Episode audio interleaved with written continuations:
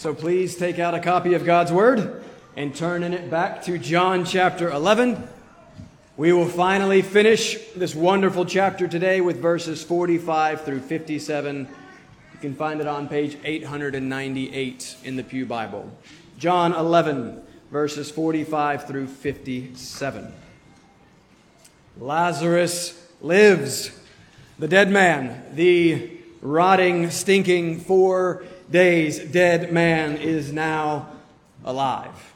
And so now we have reached the climax of the first part of John's gospel. Part two of the book begins next week. We have now seen the clearest and grandest revelation of the glory of God in Christ. What love, what power. He speaks a word, and the dead is raised to life. And this is who Christ is.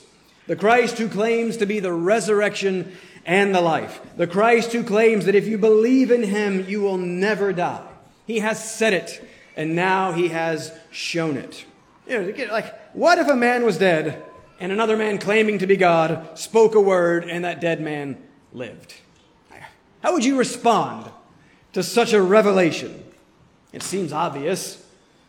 But here's the question. Here's how you can know. How have you responded to that revelation? How are you responding to that revelation right now? Responses to Christ. That's what we have before us in the closing verses of John part 1. Last time was the revelation. Now we get the response. And there is nothing more important than the response to the Christ. But it could be tempting to pass over these verses to get to chapter 12. Next week is the, the wonderful scene of Mary's beautiful and costly worship of the only one worthy of such worship, the one worthy of everything. That's next week. And in comparison, these verses can feel more like minor, kind of less relevant details that might have little to do with our daily lives. Our text is about the religious authorities and their plan to kill Christ. And it can be tempting to think, hey, okay, yeah, those guys, those guys are awful. The bad guys are terrible. Let's, let's move on. Let's, let's, let's not move too quickly because there's actually a lot here. There's a lot quite relevant to our lives. There's a lot more of us in these awful bad guys than we may think. I want to argue this morning that the what that the religious authorities do here is little different from what all of us have done in our sin or are doing in our sin, and that the why behind their what, what are they doing, why are they doing it, I want to argue that our why is little different. I want us to see ourselves in these men. I want us to consider the response to Christ in this text, mostly the negative, unbelieving, rejecting response, and I want to do it under four headings. Yes, these four headings all start with the same letter. You're welcome. I alliterate because I love you. You can remember this. Remember these four words and remember the sermon on this important text. Plans, power, providence, Passover. Here's the sermon. God's good providence overrules man's evil plans. God's good providence overrules man's evil plans. God's powerful providence brings about our ultimate good through the death of his son, our Passover lamb. That's what we're going to do this morning. We want to look at their plans and we want to see our plans in their plans.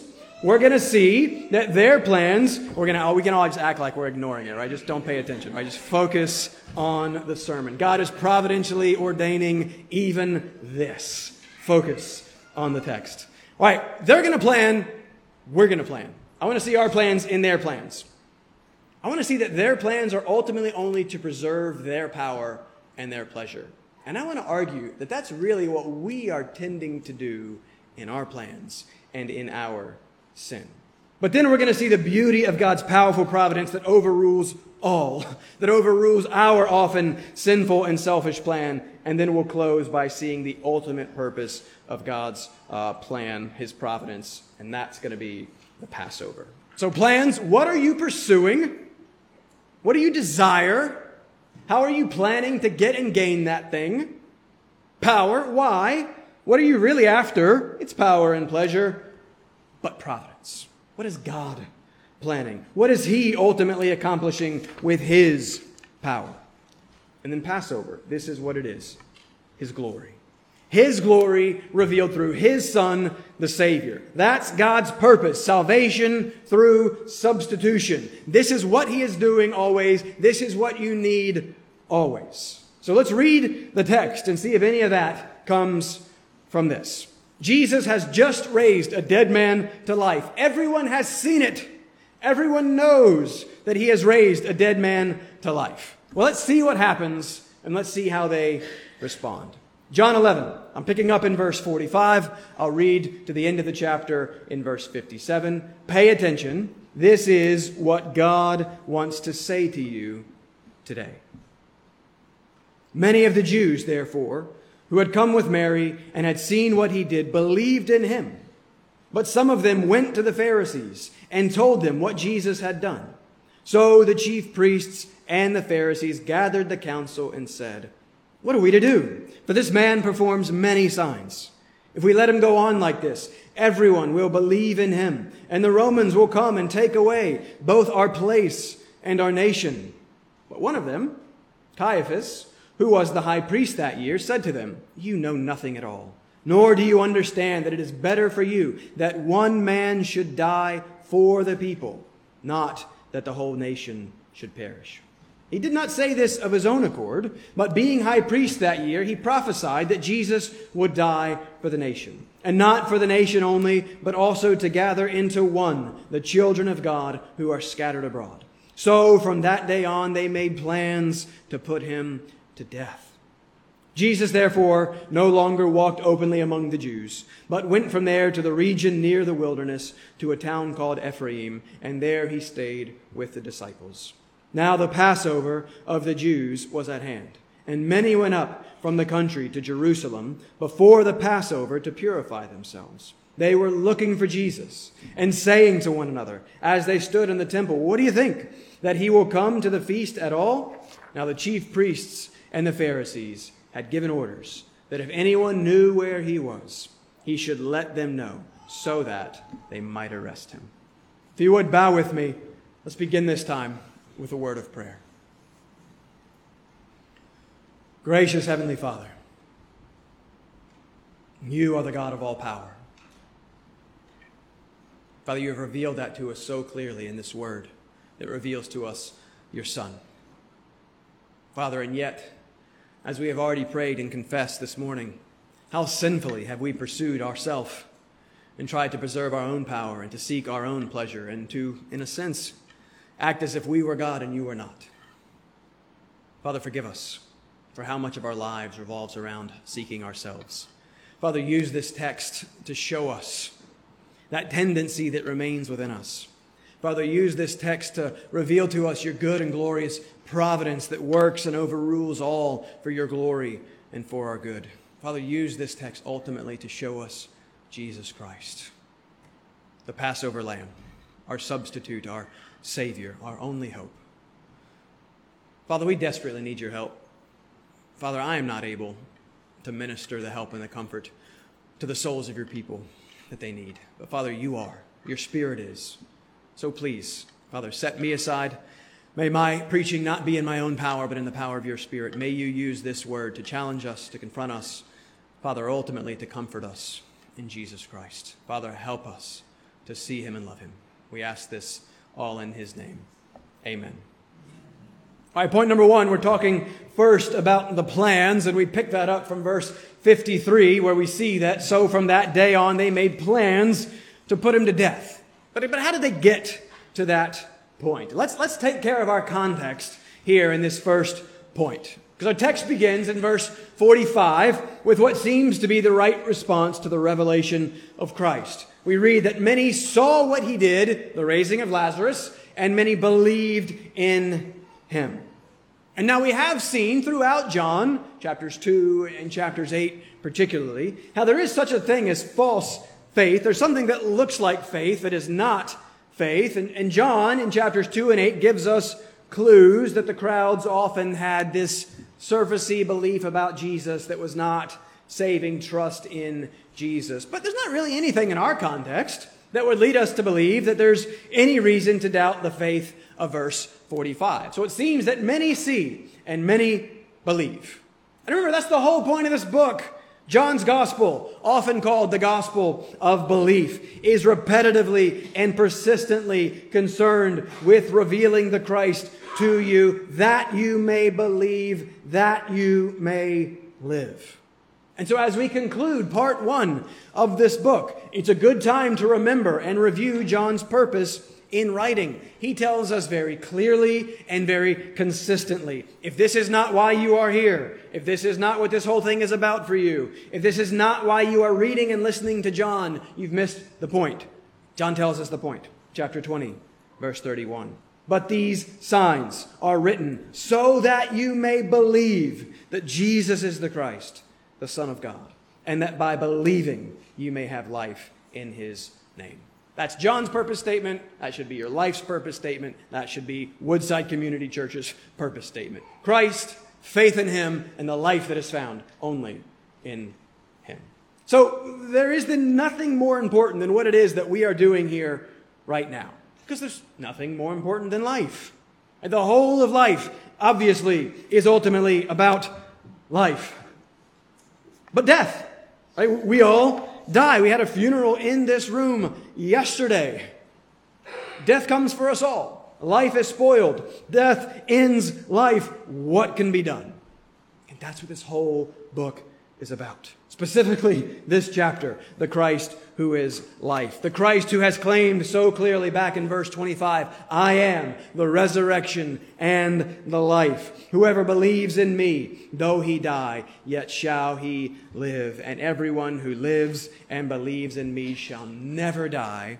And then he calls for the response Do you believe this? And that's, that's the question. And so many here in verse 45 see and believe and live. I assume and think there's a lot of truth and genuine and saving and living faith there. But it's not going to be our focus this morning. But look at verse 46. But some of them went to the Pharisees and told them what Jesus had done. I mean, at first, it's just kind of hard to believe. how could that be their response? To such a revelation? How, after what they have just seen, just keep in mind this whole text, no one is trying to deny what has happened. No one is trying to explain it away. Lazarus was dead, Lazarus is alive. They saw it. What did they do with it? Well, they tattle. They're, they're tattletales. In England, they would be called telltales. I like that a little bit better. Tell tales. Today, we'd say they're rats or they're snitches. And we all know snitches get stitches, right? Everybody knows that. Back in the day, they would have been called pickthanks. In the Pilgrim's Progress, Christian and faithful are arrested. They're put on trial. One of the three witnesses against them is called Pickthank. And he tells on them for uh, speaking against the noble prince of the land. Satan is the prince. Don't be a pick thank. Don't pick a thanks. In other words, don't pursue thanks or praise or favor by speaking against someone or telling on someone. That's a helpful qualification of the problem here. let's be clear. I want my children to tell me when another child is sinning or doing something dangerous, right? I, I want to know that. That's not being a tattletale. We want people to speak and come to us when there is abuse.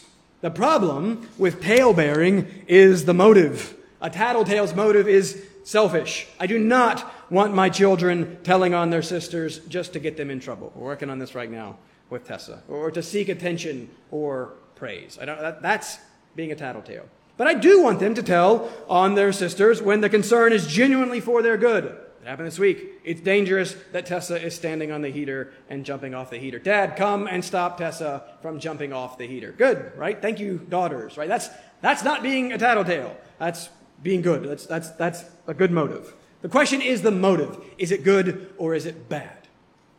Here, in contrast with those of verse 45, the motive is clearly bad. And so they go and tattle on the Christ, knowing what the religious authorities think of Jesus, knowing that they have already been out to get him. Now things are about to escalate. Now things get official. Look at verse 47. So the chief priests and the Pharisees gathered the council and said, What are we to do? For this man performs many signs. Or we read the word council there. In the Greek, it's the word sunhedrion, or the Sanhedrin. There has been this sort of unofficial mob mentality movement toward trying to arrest and kill Jesus already. It hasn't been working. The question in verse 47 could literally be translated, what are we doing? In other words, whatever we've been doing has not been working. And so the council, the Sanhedrin, is gathered. They were just the, this was like the, the judicial, the legislative, and the executive body, all under the, you know, the rule of the Romans, of course. But it was all three of those things kind of rolled into one. This, these guys, this group, governed all of Israel's internal affairs. There was no separation of powers. All the power, it's the last shape. There's no more. You don't have to worry about it. All the power was possessed by these 70 men. And power seems to be their concern. We've talked before about the two Jewish parties, the Sadducees and the Pharisees. The Sadducees made up the majority of this council. The Pharisees were a very vocal, influential minority. And remember, these two groups hated each other. These were the Democrats and the Republicans, and they did not get along. You can read about it in Acts 23. They were enemies, divided, and yet here they come together as friends, united. Why? Jesus. Notice their concern. This man performs many signs. Again, no denial of the fact of the signs. No attempt to explain them away. Well, you know, he had a stash of fish and bread in a cave behind him, and he was just kind of pulling that out and feeding the people. Lazarus wasn't really dead. He was just sick, hiding in the tomb, and then he kind of came out. Now, again, they admit the signs. They confessed the sign, but they denied the doer of the sign and they don't know what to do with the doer of the sign. Verse 48 If we let him go on like this, everyone will believe in him. Here's their concern. And the Romans will come and take away both our place and our nation. So they don't know what to do. Ah, thankfully, Caiaphas does. We are introduced to Caiaphas, the high priest. This passage is just dripping with dramatic and tragic irony. We know that Jesus is the great high priest. Here is supposedly this priest, this high priest, passing judgment on the great high priest. He's the head of the council, the man with the most power. This is supposed to be the spiritual head of the people, the one that's supposed to go between God and man as mediator, and he has a plan. Man, and sometimes I struggle with my spiritual leadership skills. This guy makes me feel a little bit better about myself. Look at verse 49. You know nothing at all, first off. Again, kind of a jerk, it seems. Josephus, ancient Jewish historian alive at this time, writes that the Sadducees were rather rough and coarse in their behavior, and they were often quite rude even to one another. Just what Josephus writes about the Sadducees. Now, Josephus was a Pharisee, so keep that in mind. He already hated the Sadducees, grain of salt. But the shoe seems to fit here. You know nothing at all. But Caiaphas knows something. Verse 50. Nor do you understand that it is better for you that one man should die for the people, not that the whole nation should perish. And what's he saying there most simply, just most surface? What's he saying? Kill him. It's not complicated. He's a potential problem. Stop the potential problem. Kill him and be done with it. And that's where we get to verse 53. So from that day on, they made plans to put him to death. You see, now it's official.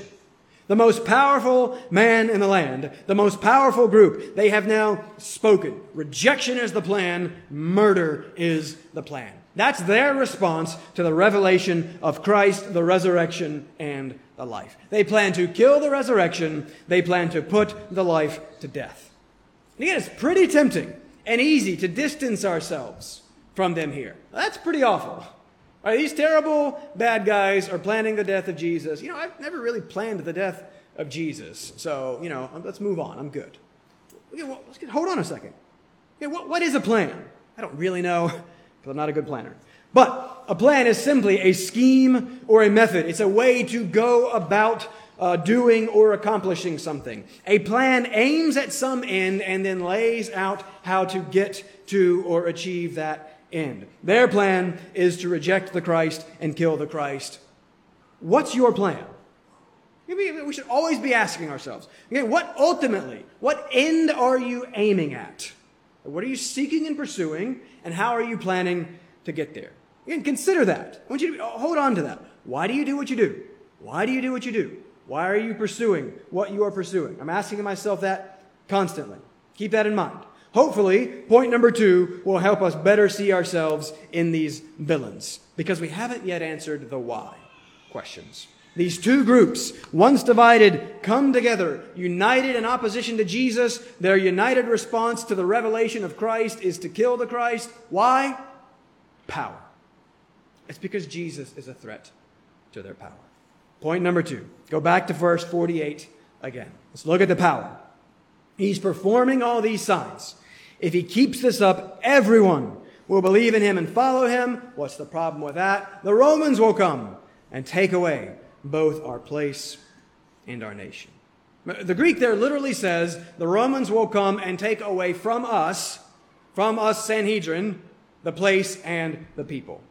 It's clear that they are not at all concerned with the well being of the nation. The word literally there is just the people.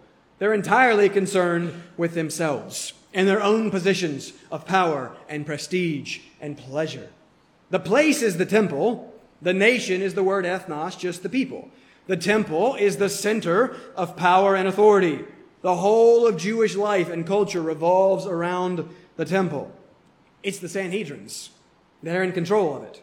They have the power over it. The people are the ones who look to and revolve around and depend upon the temple for their life and culture, and thus the Sanhedrin have the power over the place that has the power over the people, and thus they have all the power over all the people. Pause. What, what is power? What is this thing we talk about a lot?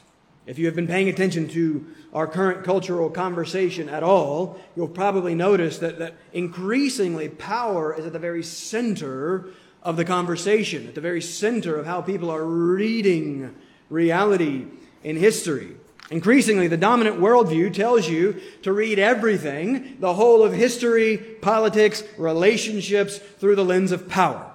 Everything is about power and power dynamics. There are those who have power, and there are those who do not, and those who have the power always oppress those who do not. So everything and everyone ends up getting categorized into these various groups based upon power.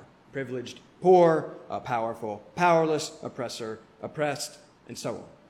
And if everything is about power, and power is the problem, and the whole of history is just a history of oppression and victimhood and power dynamics, then the solution is you deconstruct the system, you transfer the power from the oppressors to the oppressed, and you just shift the balance of the power. But again, the, the point is that right now, increasingly, those who talk about culture and history and these things, they will tell you that everything is about power.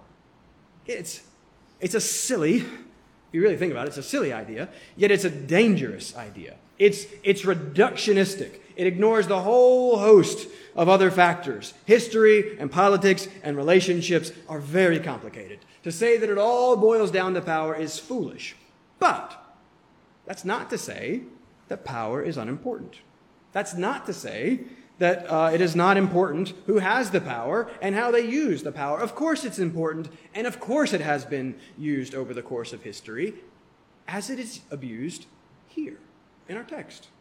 What is power? It's simply the ability to act or produce an effect. It is the capacity to do something.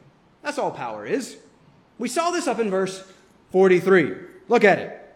I'm talking about power. We closed last time with a consideration of the display of God's glory through Christ's power. Christ Jesus, the resurrection and the life, marches up to the tomb, the place of death, and speaks Lazarus. Dead Lazarus, departed Lazarus, decaying Lazarus. That Lazarus come out. And he does. That's power. That's the ability to act the capacity to do something. The best and biggest something. I obviously cannot walk, where are we? I obviously cannot walk over here to Giant Calvary Cemetery and do anything for the almost two million dead people there. I have no power over death. Christ does. He has power. He is the great I am. He is Yahweh. Jeremiah 32, 17. Ah, Lord God, it is you who have made the heavens and the earth by your great power. And by your outstretched arm, nothing is too hard for you.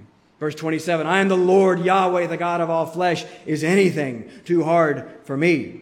First Chronicles 29, 11. Yours, O Lord, is the greatness and the power and the glory and the victory and the majesty, for all that is in the heavens and in the earth is yours. Psalm 91 1, He is God Almighty. And He's just made that undeniably clear in the raising of Lazarus with but a word, just a word. That's power. I was reading Friday morning one of my favorite stories in Isaiah 36. Isaiah 36, uh, Sennacherib, the king of Assyria they, Assyria uh, rolls in, invades Judah, surrounds Jerusalem during the reign of Hezekiah. Um, uh, Sennacherib sends his spokesman, the Rabshakeh, whatever you pronounce. I don't know how to pronounce it, but it's a cool name. Uh, and this guy, this kind of this uh, this spokesman, calls out in the hearing of Israel in mocking defiance in verse 4 and says this Say to Hezekiah, Thus says the great king, the king of Assyria, on what do you rest this trust of yours? Verse 5. This is so good. Do you think that mere words are strategy and power for war? And the answer is yes, as it turns out, as God sweeps in and wipes out 185,000 Assyrians without the help of his armies. Yes, his words, his mere words, are powerful words. It is by his word that the whole world was created. It is by his word that the whole world holds together. It is by his word that he creates physical life and creates spiritual life. Christ as Yahweh God rightfully and wonderfully possesses all power and authority as he has just demonstrated and by the way, look at how he uses it. That's what power is for. He serves, he saves, he seeks Lazarus' good, he gives Lazarus his life. Here's ultimate power used for ultimate good. And they have all seen this. They've just witnessed this display of infinite power. And so, again, it's the height of irony that their primary concern in the face of such a display of perfect power is to do whatever they can to try and hold on and preserve their pitiful power. Oh, if this continues, the Romans will come in and take our place and our people from us. Again, they're saying our power over those people, the privilege, prestige, and pleasure that comes with our power. Christ as God has all power and all authority, and he has just shown them. They as man will do anything to try and assert and preserve their own power and authority. Is this not then the very heart and soul of sin? Is this not then the exact same thing that each and every one of us does in our own way? We may not be in the political positions of power that they were in, but we're not doing anything different. Consider the beginning. Consider Adam and Eve. What did they have? Everything. Everything. What did they lack? Nothing. What did they not have? It's actually a different question.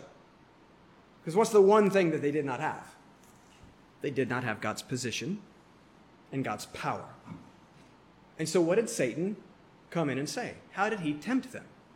First, sin, the introduction of sin into the human world. How did Satan seek to assault God's position and power? Remember, God has just created everything with his powerful word. And so, what does Satan do? He comes in and twists that word. He subtly seeks to cast doubt on that word. His first words are, Did God really say? They have everything but God's position and power. And the second thing Satan says is, Well, you will, you will be like God.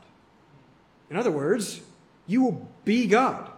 That's what he's holding out to them. He is, he's tempted them with God's position and power. And listen, that's what sin is. That, uh, that, that, deadly combination of the unbelief and pride that, that both denies God and His Word and then asserts self and its Word in His place. That's what we do, all of us, every time in all of our sin. That's what we are saying every time. So we might not be saying it uh, verbally or consciously, but we are saying, You are not good. Your Word is not good. You're wrong about this. I'm right. You must then not be God. I'm going to go ahead and be God then. You see, we're building towards substitution in point four. I had to call it Passover for the alliteration, but we're going to be talking about substitution. I won't be able to resist my favorite substitution quote from John Stott. It's been a couple of months, but it's so brilliant. But Stott starts by saying that substitution lies at the very heart of sin. When you think of sin, think of substitution. The essence of sin is man substituting himself for God. Man asserts himself against God. Man puts himself where only God deserves to be. Man claims rights, prerogatives, power that belongs to God alone. Sin is substitution. It is our foolish and evil attempt to put ourselves where only God belongs, to claim what belongs to God alone, to try and be God. That's what sin is. It's not just making a mistake. It's not just breaking some rules. Yes, sin is disobeying or not conforming to God's law in any way. Shorter catechism. But God's law, remember, is a revelation and reflection of His heart, of His perfect moral character uh, and goodness. And thus, the breaking of that law that reflects that heart is a direct assault on Him. It is a direct and defiant assertion of ourselves against Him and an attempt to put ourselves in His place. What if we believed that this is really what our sin is? Our attempt to dethrone God, to ungod God, to kill God. What if you reminded yourself and rehearsed this next time you were tempted to look at pornography or to gossip or to tear down a brother or sister in Christ with your words. Oh, hold on. This, this is sin. What is that? Oh, this is an evil attempt to put myself in God's place, to defy God, to deny God, to destroy God, to try and be God. Again, wouldn't we act and live differently if we actually believe sin is what Scripture says that it is? So much more than we tend to think. So much infinitely worse and weighty. And there are few clearer examples of this than our text. These foolish, sinful little men are so concerned with preserving their pitiful power that they are willing to put to death the God of all power. They're concerned with preserving their power, but what they end up doing is only revealing unbelief's great power. Because, of course, they don't believe that Jesus is the God of all power. But they should. Look at what he's just done. He has just so clearly revealed who he is in what he has done. He has undeniably displayed his power over death itself as life itself, and yet they can't. They won't see it. Again, that's an important lesson for us. No amount of evidence, no amount of evidence will suffice to convince those who are settled in their opposition to Christ.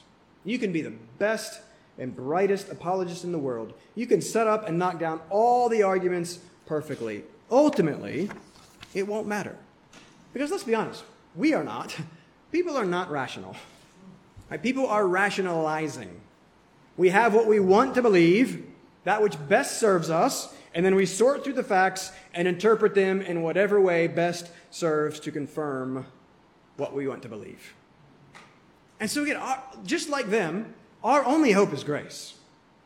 Our only hope is a spirit given sight of the glory of Christ. And this is why the best thing that we do is we point people to Christ. We use the word, we bring people in contact with the Christ of the word, and we hope that God will open eyes. But they, in their sin, can't see it.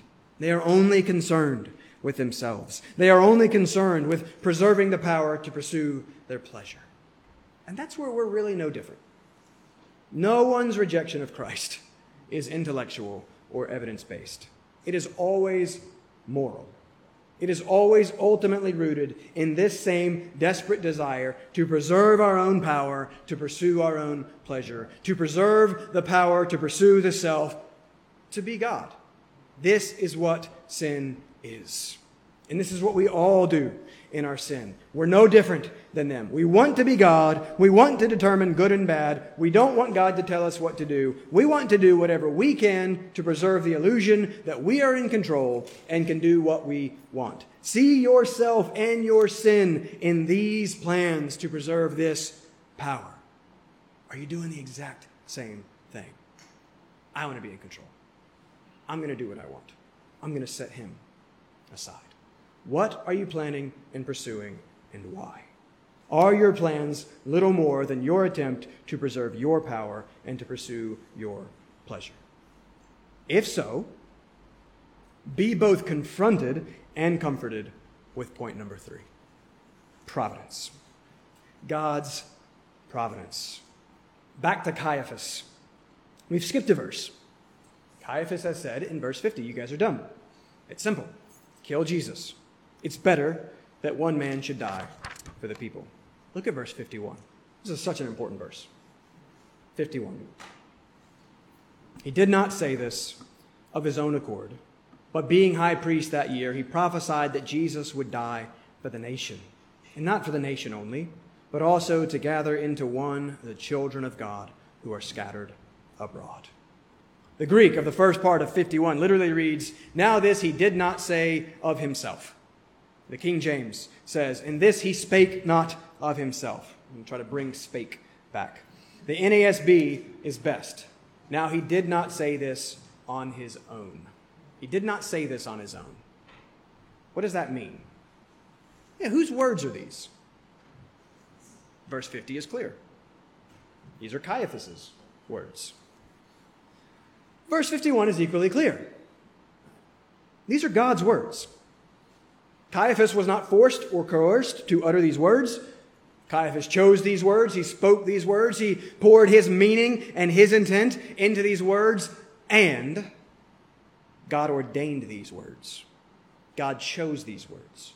God spoke these words. God poured his meaning and his intent into these words. This then is a wonderfully helpful verse as we struggle and seek to see how both God is sovereign and man is responsible. Again, it's hard for our little finite brains to hold together. It's so hard that many Christians just reject one or the other. Well, I'm going to get rid of this one or this one. Well, we cannot quite understand how both can be true, so we're just going to deny, uh, you know, God's absolute. He can't be absolute sovereignty. Man has to have absolute autonomy and libertarian free will, and so God can't be sovereign. So they deny God's sovereignty. Also, people end up well, denying the responsibility or the legitimate freedom uh, of man, right? There's these both extremes that people flip to because we can't see how these two things hold together. Uh, both extremes are wrong. Because here we see Scripture clearly affirming the compatibility of God's sovereignty and man's responsibility. They go together, they work together. They are both true, and this is wonderfully good news for you. Caiaphas is a responsible moral agent who chose his words to reveal his wicked ends. And God is the sovereign king over all, who is, point two, so powerful that he is ordaining and overruling and working and using and directing all the actions of all men to bring about his good and glorious ends. And this, verse 51, is why this point is God's providence. Or this point could have just been plans part two. Man's plans, God's plans. Again, that's, that's all that providence is. It's the working out of God's plans. It's kind of like the Presbyterians have stolen the purview of providence. That was off the top of my head. That's pretty good. Um, that, that's sad. That should not be the case. Baptists used to be all about God's providence. I've mentioned before uh, Roger Williams, Puritan, uh, the founder of the colony of Rhode Island, and the first Baptist church ever in America all the way back in 1638. If you go to their website today, the church actually goes by the name First Baptist Church in America. That's pretty cool. Um, but he founded it in the capital of his colony, which he chose to name Providence. Providence is important. We used to know that providence is important. We have tended to forget these days. It's Latin. The prefix pro means before. Videre just means to see. So literally, providence means to see beforehand or, or foresight. But providence is not just foreseeing, it is for doing. We've just seen God's power. As Almighty God, anything He foresees necessarily includes His foreordaining and doing that thing. God is sovereign and he decrees all that happens. Isaiah 46:10, he declares the end from the beginning and he will accomplish all his purposes. And then God carries out that plan, that decree. He executes his sovereignty through creation. He creates everything that exists, obviously, and then he carries on through his providence as he sustains and directs everything. All the little papers, I love thinking about God's providence. I got home from vacation. My back window looks out over our garage. It's falling apart and it's full of junk. There's a fishing rod on the top of our garage. I don't know why. It wasn't there before I left. I, I like to think about God's providence. Like, what, what? First of all, who put that there and why? Drunkenness was involved, I'm sure. Um, not mine, other people's drunkenness. But I love to think about, in God's sovereignty and in God's providence, like, what?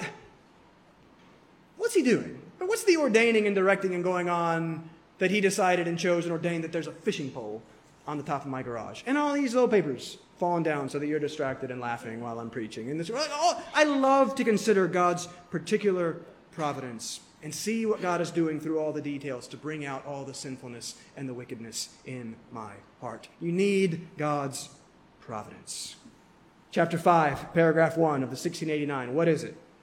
Providence. God, the good creator of all things, in his infinite power and wisdom, upholds, directs, arranges, and governs all creatures and things. Nothing happens to anyone by chance or outside of God's providence. Right? So God's providence is simply his, his upholding, his sustaining of all things. It's his directing, his governing of all things.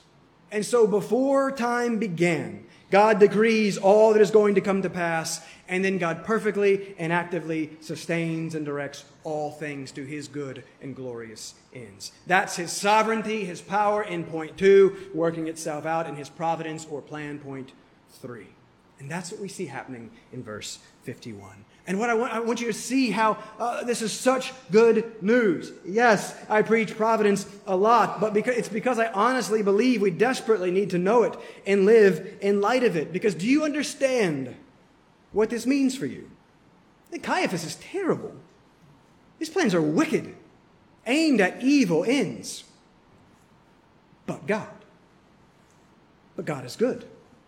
And though Caiaphas seems to have power in this situation, God actually does have all power in all situations, and he always uses that power and executes his perfect plan, which is always for your ultimate good.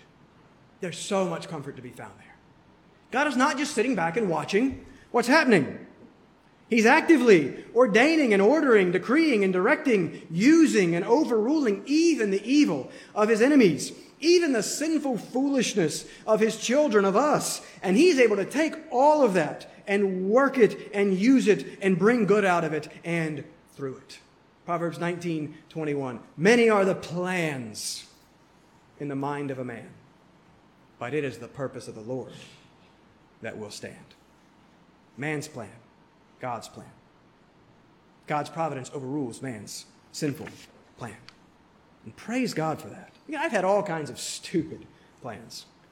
My stupid plans can do nothing to halt or hinder his perfect plan. His purpose will stand. I can't mess it up. I have great capacity to mess things up. I can't mess his plan up. huge. His purpose will stand. You can't mess it up either. I've always loved the picture we're given in the second psalm uh, you need to know and memorize Psalm 1 and 2. Psalm 1, God's Word. Psalm 2, God's King. Psalm 1, Jesus is the Word. Psalm 2, Jesus is the King of Kings. It's all about Him. Blessing is found in the Word and in the Son of God, central to everything. But in Psalm 2, the nations are raging and plotting. And it may feel like that right now. Our culture is increasingly raging. Putin is plotting. What's going on? The, the world sets itself against Yahweh and his Messiah, the Father and the Son. But, verse 4, he who sits in the heavens laughs. The Lord holds them in derision. That which may look so foreboding and formidable to us, that which may look so powerful, it's nothing. It's nothing to him. He laughs at the foolish evil plans. Their plans are nothing to God. And so, Christian, take heart. Be strong and courageous. We literally have nothing to fear. Yes, Caiaphas meant this for evil, but God meant it for good. And if that's true here for the biggest thing, then you can trust that it's true for you and whatever your thing is, no matter how small or how big. It's not as big as this, it's not as big as the death of Christ. And so you can trust Him. God is not sitting back and watching, God is never passive. God is not scrambling, trying to figure out how to respond, what's happening. Man, how, what do I do now? How can I bring good about this out of this mess? No, he's, he's been it from the beginning. He's behind it from the beginning, orchestrating and ordaining it from the beginning, planning it, directing it, and guaranteeing it for your good from the very beginning. We just can't yet see how he's going to get it there. But can we trust him that he will? We can if we look at the cross. You can trust him always with and in everything. He is this big, he is this good. We plan often poorly, God plans always perfectly. We plan often sinfully, God plans always righteously. They made plans to put Jesus to death, but God had already made plans to send Jesus to his death. And that's point number four. This is not their doing, this is God's doing. Point number four, I'll be brief Passover. Don't miss the implication of verse 51. The words of verse 50 are the words that seal Christ's fate. These are the words that condemn him to death. Verse 53, from that point on, they made plans to put him to death. But if 51 is true, then it is ultimately God that ordained the words that sealed Christ's death. We just read it in Isaiah 53. Never get over Isaiah 53. It was the will of the Lord to crush him. This was God's will. We're seeing that played out in our passage. Why was that God's will? Substitution. Substitution is why. We saw it with sin. Sin is at, at its heart a substitution, so is salvation. Caiaphas says in 50 that one should die for the people as a substitute. God says in 51 that one should die for the people as a substitute, though they each mean very different things by that. I love how Piper puts this. He says, Caiaphas meant, we will kill Jesus so the Romans won't kill us. God meant, I will kill my son so I don't have to kill you. Wonderful. I will kill my son so I don't have to kill you. You see, Caiaphas meant one wicked thing for one wicked purpose. God meant one wonderful thing for one good purpose. Salvation from himself through the substitution of his son. And what does that have to do with Passover? Why is this point Passover? Because that's the context that John draws our attention to as he closes part one of his book. Get, oh, don't miss the fact that this is the end of part one. We are at the halfway mark of the book. Jesus is 30 something at this point. We don't know how old. Half of the book covers his whole life, mostly his whole three year ministry. But we've still got half of the book left and only one week of life left. Why is so much space devoted to so little time? Because this is the whole point of his life. Death is the point of his life, and Passover is the whole context of that last week and that point. We see it in verse 55. Now, the Passover of the Jews was at hand. Repetition. And many went up from him, from the country, to Jerusalem before the Passover to purify themselves. And John the writer has skillfully prepared us for this already through John the witness back in chapter 1, verse 29, almost like bookends uh, to this section as John the witness sees Jesus and cries out, Behold, the Lamb of God who takes away the sin of the world. The Passover Lamb of God. Because that Passover was all about substitution. That Passover, it was all about salvation through sacrifice. It was one dying for another. One dying in the place of another. God has said back in Exodus, the firstborn will die unless, unless there is a substitutionary death. Unless something dies in the place of that firstborn. Sacrifice the lamb. Paint the doorpost with the blood, and I will pass over the place and the person. There has already been a death. The firstborn can live. And that is all about Christ. The whole point of that is to point us to Christ, our sacrificial lamb. A lamb can't take the place of a person. An animal cannot pay the penalty for a human created in the image of God. But God can. God become man can. And that's what Christ has done. That's what this whole first part has been building towards. This whole second part, this last week. This is why he has come. This is why half the book is devoted to one week, his death in our place for the forgiveness of our sins. That's what the whole thing's about. Sin separates. The wages of sin is death. Something has to be done about that for there to be life for us to live. The sin has to be paid for. God Himself has come to make the payment in the person of Jesus Christ dying on the cross for our sin. This is the gospel.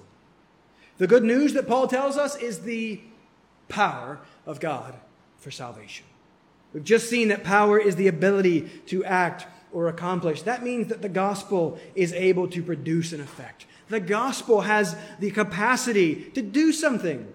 It saves, it affects, it creates, it produces life. And that's why it is ultimately God that ordains and orders and sends his Son to die, because that was the only way for us to live.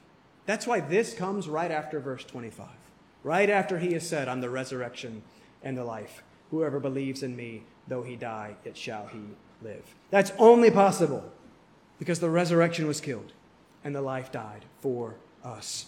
Substitution at the heart of both sin and salvation. We've seen sin, uh, man substituting himself for God. Salvation is God substituting himself for man. God putting himself where only man deserves to be. God sacrificing himself for man and putting himself in our place, accepting our penalties and dying for us. That's the gospel. Salvation through substitution. The substitution of God himself for wicked men and women like us. That's the truth that melts hearts, opens eyes, and changes lives, and changes everything. That's the glory of God on full display in the love of God that seeks the good of his sinful people at great cost to himself in sending his son to die in our place. I want to convince you that that is what life is about. And that's where life is found. And that's where you will find joy. These men planned it, but it was a pathetic plan to preserve their pitiful power. Praise God for his perfect providence and his good plan to bring about our ultimate good through the sacrifice of the Passover lamb. God's purpose is the salvation of his people through the substitution of his Son. And if he's this big and powerful and good, we can trust his providence in confidence that he will accomplish his purpose. So rest, rejoice, remember. See, here's what I'm trying to seek, seek to more and more align your plans with his perfect plan. This is what we're praying in the Lord's Prayer. Your kingdom come, your will be done, as we seek to align what we want and what we love and what we live for with him. Seek more and more to find your ultimate good in the Christ who is life. Praise God that his perfect providence overrules our sinful, foolish plans. Praise God that he is always working for the good of his people uh, through the sending of his Son. I pray that you would find great hope and great joy in him. If you would bow with me, let me close this time with a word of prayer. Father, thank you. Thank you that you are the God of all grace. Father, how glorious it is that you, Almighty God of all power, is this uh, same God who condescends to seek the welfare of his people, to save his people, to love his people by coming and dying in Christ for your people, Lord. Father, thank you that you are both all powerful and all good. I pray that those twin truths would inform and influence every single thing that we do. Father, forgive us for how selfish and self oriented our plans tend to be. Father, we thank you that your plan is perfect. Give us the eyes of faith to see it and to trust you, even when we don't understand, even when it seems dark and difficult. Give us the eyes to see you and to see your goodness and to trust that you know what you're doing and that you're working for our good. Father, help us to love Christ and to find our life in him. Thank you for this morning. Thank you for your grace. We pray all this in the name of Jesus. Amen.